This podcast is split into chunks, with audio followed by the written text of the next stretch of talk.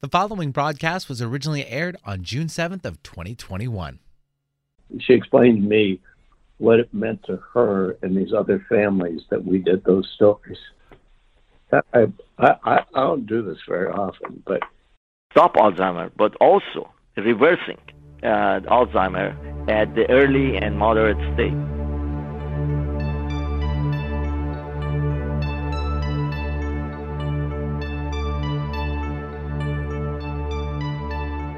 That's Frank Blethen and Michael Nassarian.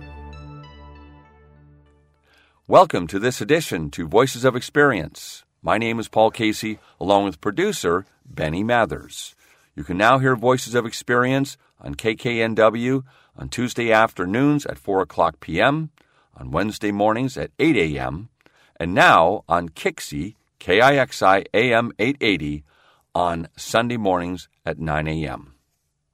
Now, I spoke with Michael Nassarian last week about a book he published called I'm Tired How to Survive and Succeed in Corporate America. Fascinating interview. It was a very interesting journey for him, which started with his birth in Iran and then migrated to the United States.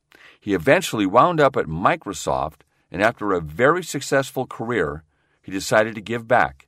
He is an angel investor in about 12 different companies and projects. One of the projects that he is involved in, he's trying to find a cure or at least reverse Alzheimer's disease. This strikes very close to home because both Michael and I had a family member who passed away from Alzheimer's disease. But first, I will be talking with Frank Blethen, the current publisher of the Seattle Times and CEO of the Seattle Times Company. He is a fourth generation member of the Blethen family, which has owned the newspaper since 1896. We talked about some of the Pulitzer Prizes the Seattle Times has been awarded over the years, the challenges of running a newspaper in the times of social media, and so many roadblocks along the way that is plaguing newspapers across the country.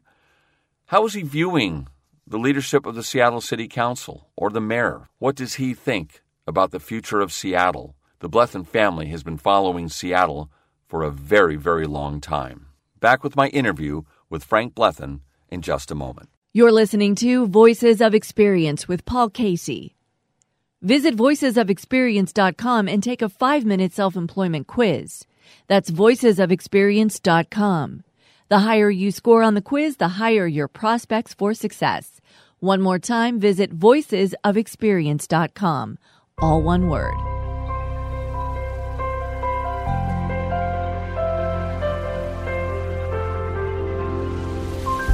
Seattle Times has won 11 Pulitzer Prizes since its inception. Are there Pulitzers that you're really most proud of?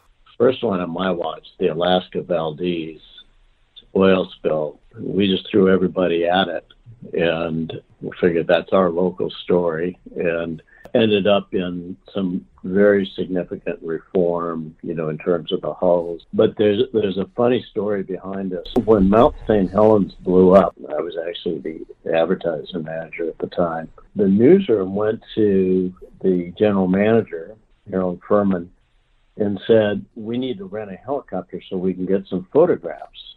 And he said, "No, you're not. I'm not going to authorize that." So in the meanwhile, the Longview Daily News hires a, a, a, a helicopter, sends it up, and wins a Pulitzer Prize for their photographs. And I remember telling Mike Fancher and Alex McLeod when I first became publisher, I said, we will never have another situation where we should be winning a Pulitzer or doing that kind of coverage and the general manager says no because you can't rent a helicopter. Then when Alaska Valdez happened, it wasn't even a question. You know, I got a phone call, but, I said, you guys do whatever it takes. You know, we really felt good about that one. And I think that actually set a standard uh, and an expectation going forward, which which is has been carried on. And the other one was the uh, those deaths that were caused by by the uh, malfunction of that uh, tail rudder of, of Boeing's. I got a I got a phone call from just out of the blue. It was about nine, six, nine months after after the Pulitzers had been announced. Woman Byron Acohido was our lead lead reporter. and she had gotten my na- number from Byron, and she identified herself, and she was the uh, wife of oh, a captain that had been killed in one of those accidents, and she was the head of the family survivors group, and she just wanted to tell me. I actually get choked up every time I tell this story, so bear with me. She she told me that she explained to me what it meant to her and these other families that we did those stories. I don't do this very often, but but it just it had such an impact on me, uh, and just it was just so reinforced why we do what we do. So I think those. I mean, I'm proud of all of them, but the, but those two I think are the ones that you know. Uh, personally stand out for me the most. What stands out for me in the Seattle Times over the years is that you haven't been uh, reluctant to take on the sacred cows like Boeing or like like Fred Hutch at certain times. And I'm sure you get a lot of local blowback from that when that happens. But you have stepped up and done it. And I've always go, wow, that's really interesting. In fact, there's a long time running joke with the newsroom, which is uh, only half of a joke. Um, but anytime this comes up in the newsroom, you know, I point out to, to them, I said, well, I'm glad you guys are my friends because because of you, I don't have any. If you're going to do a job like this and push for the kind of journalism we do, there's there's some lonely moments. How do you think Seattle is doing? If it was a patient, how do you think the checkup would be right now? I read in the Seattle Times this morning that the police are leaving in record numbers. Where are we at? Are you really concerned or just saying, oh, well, we'll bounce back? We've been through this before. I'm really c- concerned. Things go through cycles, and sometimes you recover and sometimes you don't. And uh, back in the um, Rice Sidran period, when we, you know, remember was it uh, Fifth Avenue or Sixth Avenue that was board, we, was called Drug Alley and had all the boards on the on the uh, on the storefronts? You know, we had we had a, a smart city attorney, we, we had a smart mayor, and we had a real principled and smart city council in those days. But I think they saved downtown Seattle. Nordstrom family stepped into it, which was really significant. And when everybody thought they would bail for Bellevue or somewhere else, you know, there were some developers that got involved. Given this city council we have, given the uh, prosecutor we have, it's just hard to see how we're going to get out of it. Going to district elections has turned out to be a disaster, and schools really out on on the vouchers. You know, so what we end up with is good people don't want to don't want to run. It's so acrimonious. It gets so nasty. The loss of stability. A lot of these people just don't care. There's a term going around people talking about the homeless industrial complex in Seattle, which is really true. Compassionate Seattle comes out with a plan we have some questions about about their their plan. Their point is there is no plan. So I'm really worried. Yeah, it is pretty depressing. I'm not going to ask you to sow favoritism for a mayoral candidate now. Do you think there's someone in there that lead us out of this mess? No, there's not a Norm Rice in the group. Bruce Harrell wanted to really step up to it and take on the controversy. You know, he has some potential. And it's kind of unfair to single him out because I'm not that familiar with all the rest of the candidates. So, how about newspapers? Shifting to that for a moment. Let's start with the Seattle Times. How are you doing? We had the first website in the entire country. It was in the mid 80s, and it was when Microsoft was just getting getting going, and they sent some young guys over here to talk to us about Sidewalk. Do you remember that? Sidewalk, vaguely. That was their vision of capturing all of the restaurants trade and reservations, primarily restaurants, but also thinking of other other uh, entertainment type of venues. They came over, they met with us. We said, "Well, what do you want from us?" And they said, "Well, we want your content, meaning our restaurant and entertainment content." We said, "Okay, well, what do we get from you?" And they said, "You don't get anything." And we said, "Well, what do you mean?" And they said, "If you don't give it to us, we're going to put you out of business." We all looked at ourselves and kind of shrugged our shoulders and said, "Well." That's going to be that's going to be interesting. Uh, I guess these talks are over. We immediately started saying to ourselves, okay, they've got this grandiose plan. There's umpteen reasons we don't think that it'll ever work. That they're trying to substitute technology for common sense. That they don't they don't understand all the labor components that are still going to be be involved in it. But we got to protect ourselves. So we put up what then was called a whiteboard. It was pretty crude, but but was that was our first first test at saying whatever is going on in this technology, we need to be part of it. Will there be a, a moment when the, the, newspaper, the print, will go away, or maybe not? I, you know, I think there's a there's a possibility that you know within the next I don't know five to ten years, we will see Sunday print only, and then robust digital. Senator Cantwell is sponsoring some tax credits and grants to local newspapers and broadcasters to the tune of about $2.3 billion. What's your feeling about that? Well, we're all we're all for it. And during the course of this, our our our delegation has become very savvy. It's the Local Journalism Sustainability Act. It is the short term, and short term is up to five years.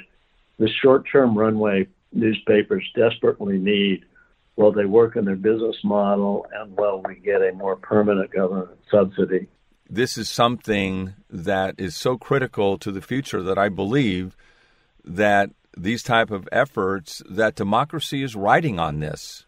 Yeah, absolutely. I couldn't agree more. Anytime I give one of my little little run throughs, start out with uh, you know, in fact, newspapers are never invest, meant to be investment ponds, nor were they meant to be anything but but local and create the system that could actually support a democracy can ever rebuild the system and get it back to this really viable, viable local system across the country, we've got to figure out a way we, this never happens again. And, well, keep up the good fight. You're doing wonderfully, and I'm so encouraged having talked to you today about this. This is uh, really good to hear.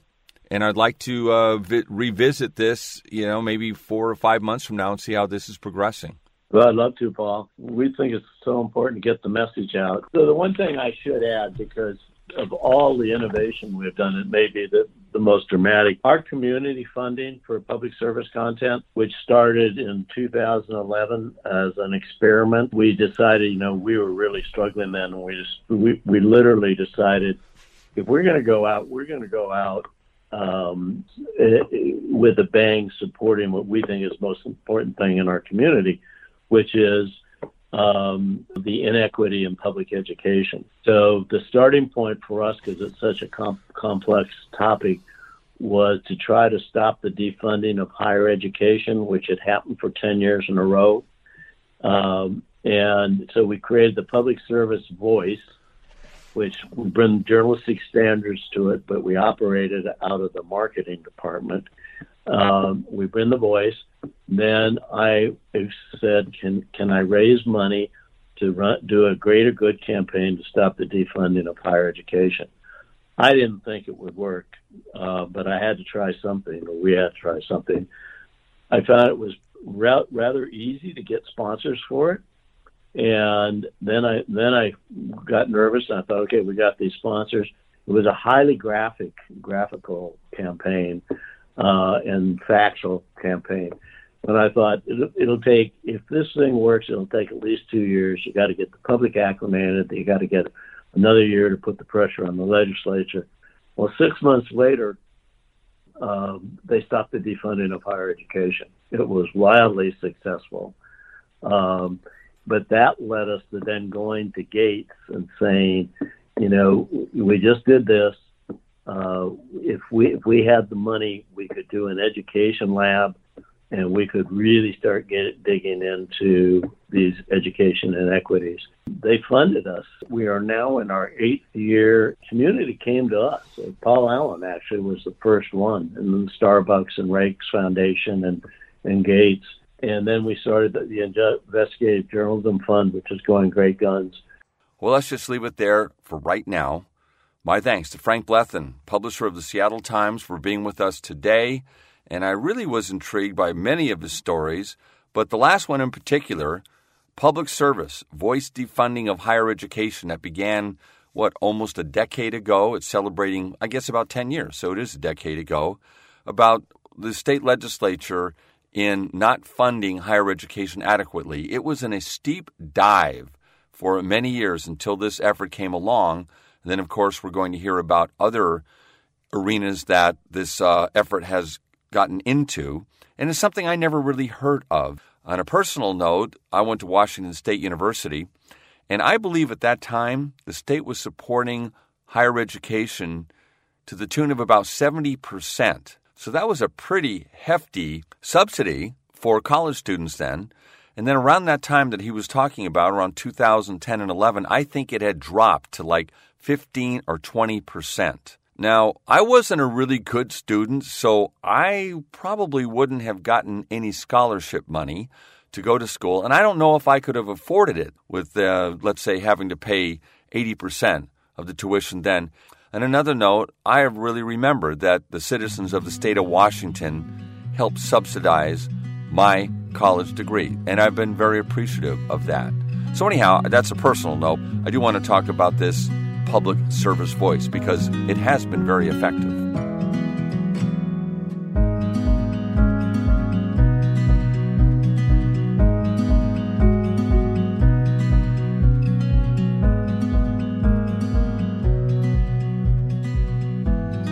Are you thinking about self employment? Visit Amazon or order a book called Pre Flight Checklist. Is self employment for you?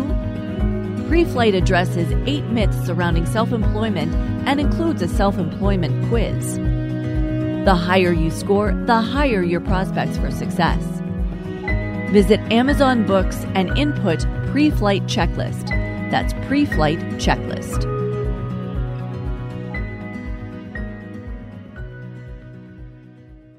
The following broadcast was originally aired on June 7th of 2021.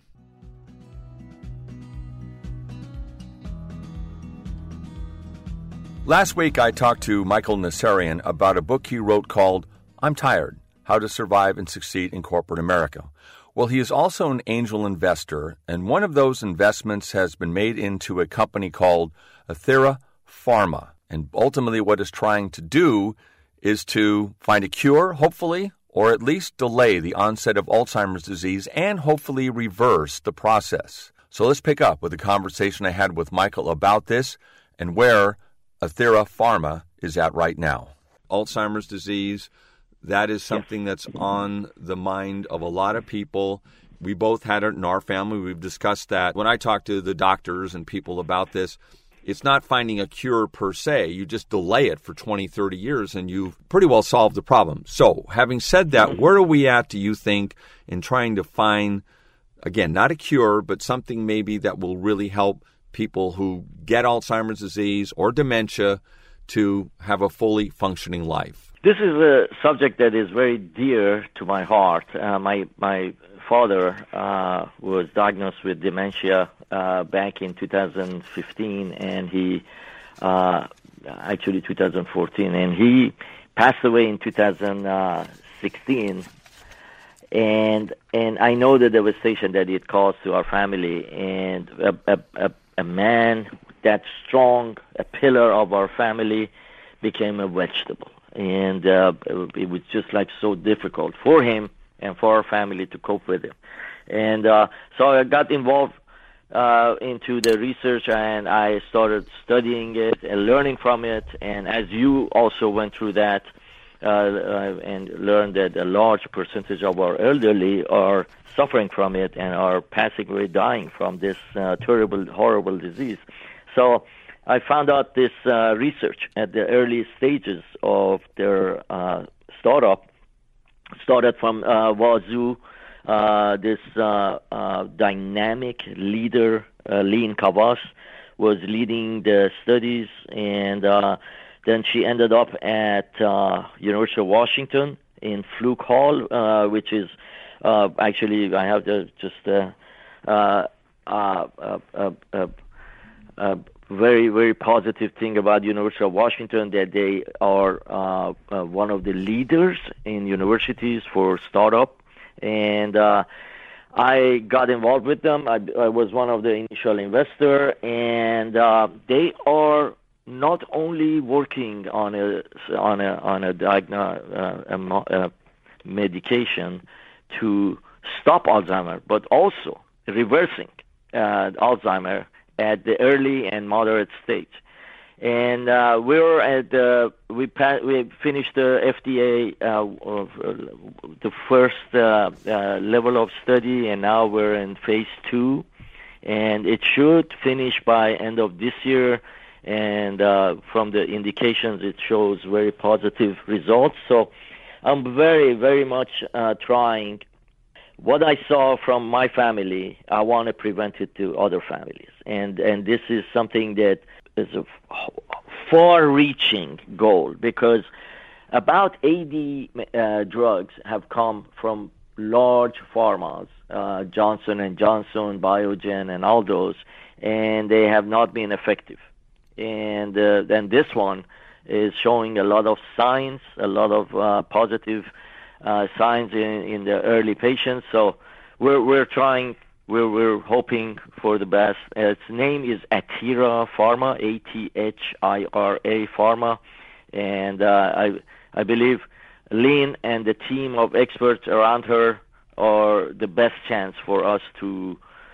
My thanks to Michael Nasserian, author of I'm Tired How to Survive and Succeed in Corporate America. I also really hope that a Pharma can come up with, let's say, not so much again a cure, but the delay of Alzheimer's disease and the help it will bring to so many families across the country and the entire world.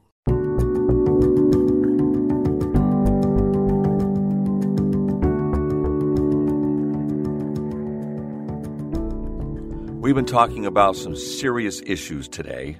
Of course, the future of newspapers with Frank Blethen, and looking at a cure for Alzheimer's disease with Michael Nasserian. All critical, important questions. But I've got a bigger question right now. Let me give the setting just for a moment. I live in West Seattle and really enjoy West Seattle. I've lived there for many years, but that's not what I'm talking about. Last week, we had a really nice week with weather, and it was nice to get out on the deck with your cup of coffee and kind of enjoy the morning listen to the birds tweeting, seeing the little squirrels running on the deck, and all that sort of thing. But anyhow, you're sitting there kind of enjoying about two minutes, and it's about, I'd say, 10 after 8 on one of the mornings last week. Anyhow, this is what you begin to hear. Take it away.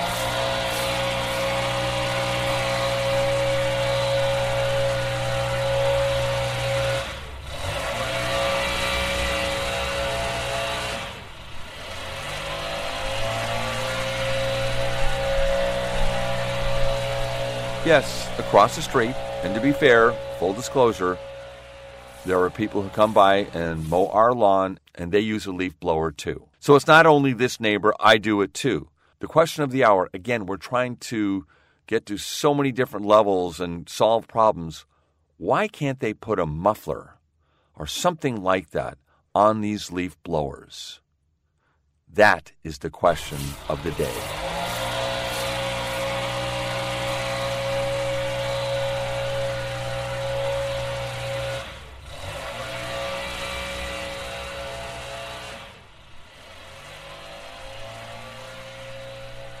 In 1947, the first black man stepped onto a Major League Baseball field as a player. But the struggle to stay there had just begun. Long before the Civil Rights March in Washington, Jackie Robinson played for the Brooklyn Dodgers. General manager Branch Rickey wanted to entice more black fans to the ballpark. Some players wanted to keep the game white and said they would boycott games when Jackie Robinson was in the lineup. Ford Frick, president of the National League, said he would suspend any boycotters. Quote, I don't care if it wrecks the National League for five years. This is the United States of America. Major League Baseball was now on the path to integration.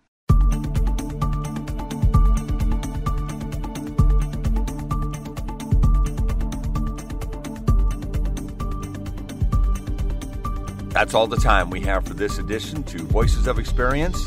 My thanks to Michael Nasserian and Seattle Times publisher Frank Blethen for sharing their wisdom and experience with us today. And of course, I want to thank that leaf blower. Why did they have to be so loud? Would it cost an extra five or ten dollars to put a muffler on it or some device that would quiet it down? That's all I ask. Anyhow, if you have uh, any comments on that that you'd like to enlighten me and the audience about the leaf blower or anything else you heard today, you can uh, call the Voices of Experience hotline, which is 425 653 1166. That's 425 653 1166. Keep your comments short so I can get it on the air. Unless, of course, you're talking about that leaf blower. I want an in depth analysis by someone who is knowledgeable. Now, in addition to hearing voices of experience like you're listening to right now, if you're listening to it, just to let you know, it airs Tuesdays at 4 o'clock p.m. and Wednesdays at 8 a.m. And you can now listen to Voices of Experience on Kixie Sunday mornings at 9 a.m. Speaking of Sunday mornings, there is a show on Kixie that immediately follows this show at 9:30 and it's called Reigniting You with Lisa Downs. And what she talks about is career transitions and gives you insights how to make that transition. So, whether you want to stay in the traditional workforce or considering retiring or semi retiring, again, the show is called Reigniting You with Lisa Downs.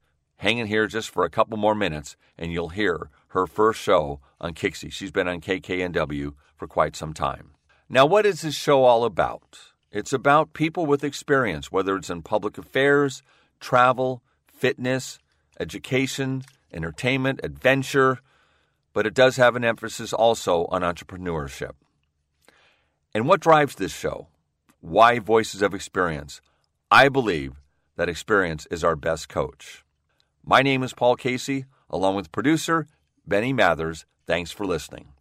As you know, at this point, I do quote of the week, which I will do. But this is a very different quote of the week. I have a binder of quotes, maybe, gosh, 10, 12 pages long, that I've been really writing down over the years that really move me, and I hope some of them move you as well. They range from Abraham Lincoln to Franklin Roosevelt to John F. Kennedy, Mark Twain, Gloria Steinem. The one I want to do today is very special because she is my niece. Her name is Shannon Casey, and um, she's actually coming back from New Zealand this week to spend some time with her family and visit with relatives around the Seattle area. And one of the things is that she has been quite a free spirit. She said something, I'd say four or five years ago. I wrote this quote down, and I said, sometime it will be appropriate to read this on the air as well. And today I'm going to read it. So here it is Quote of the Week Shannon Casey. Your comfort zone is a place to visit, but not a place to live. So it's up there with the greats. Welcome home, Shannon.